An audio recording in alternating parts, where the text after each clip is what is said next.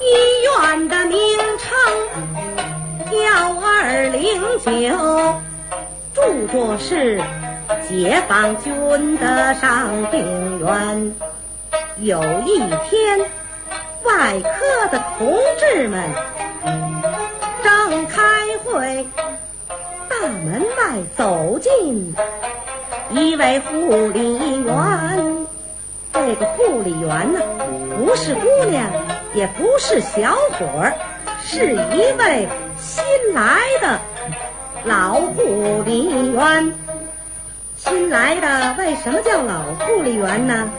因为他年纪比一般护理员都大，看年纪四十多岁，精神饱满，身套护士服，在里边。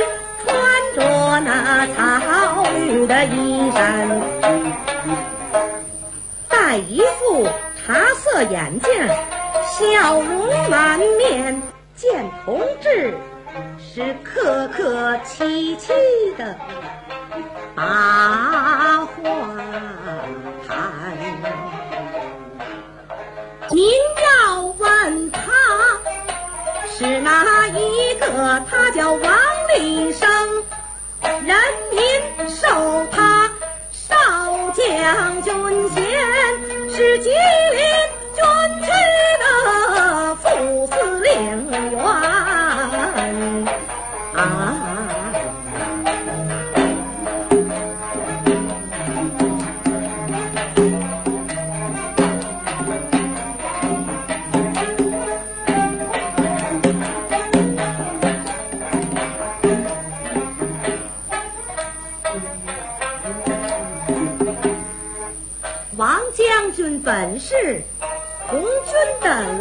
干部，参加革命三十来年，反韦超反帝，反封建，他万里长征过草原，抗日期间当旅长，饱尝辛苦和艰难。曾经挂过三三次彩，将军身体受摧残。他虽然年过四十，雄心在，曾要求下放锻炼。他的意志坚，将军手眼不残废，他下连扛枪有困难，因此上组织批准他。下放到医院，当天就搬进那医院的护理班，同吃同住。同劳动，每月的伙食才九元钱，遵守制度，有事都向班长来请假，谁也看不出他是少将军官。他常说：“你们就叫我老王，这样工作倒也方便，不要叫我老王。”和司令员，劳动官他抢着干，你看他，一般，把水断，又断水又喂饭，擦玻璃来换被单。上班之后是一刻也不停闲，累得他汗水滴答往下掉。虽然是那初冬的天气。他经常是头顶上。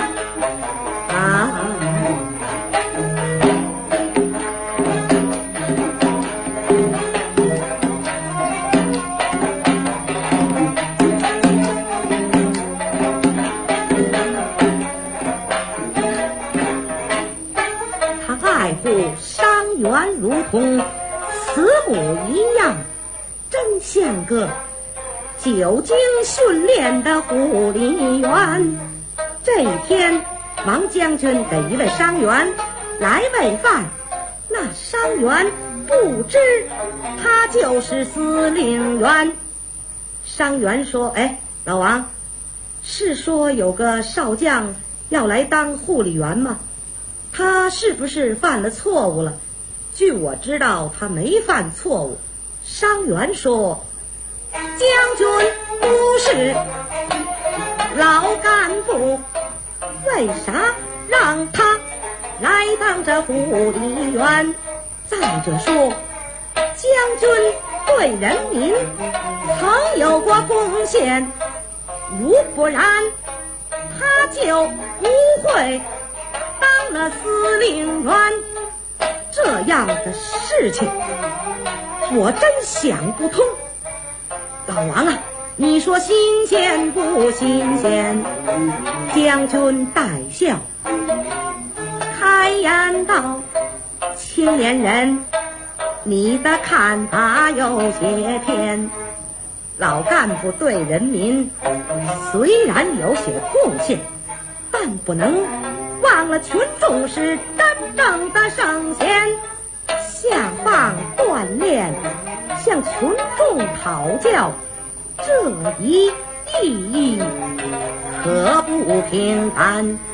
毛主席还下乡视察，到水库去劳动。那位少将为什么不能来当个护理员？伤员一听，很不高兴。老王啊！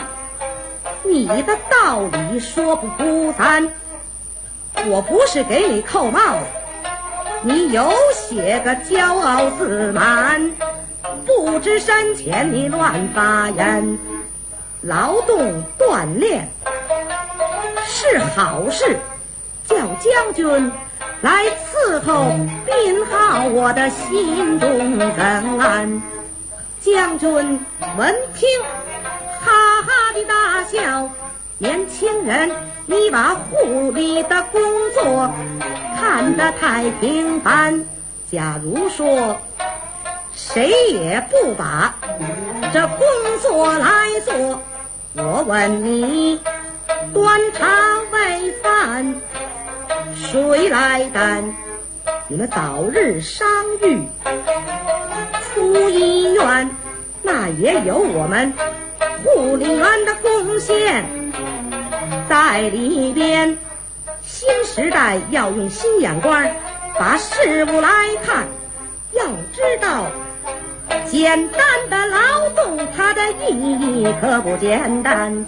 众伤员一听都插了嘴，七言八语的乱发言。这个说我不同意，老王你说话。是教条主义。那个说将军他也不会来呀，甭听他们是乱造那谣言。这个说来恐怕也是检查工作呀。那个说绝不会到这里来当护理员。大家伙儿越说越变。越高兴，这时候走进一个小姑娘，她也是护理员，她轻轻地走到老王的背后，尖声尖气地开了言：“少将司令员不，护理员老王同志，时间已到，我来换班，你快去洗洗手，好用饭。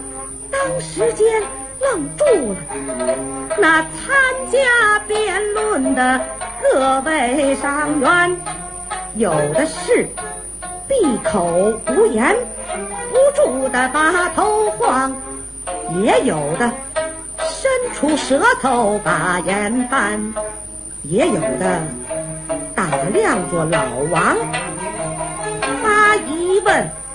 感动的泪珠儿就落在那枕上边。老王说：“同志们休息吧。”说着话，摆摆手，明天再见，请以后多对我的工作把意见来谈。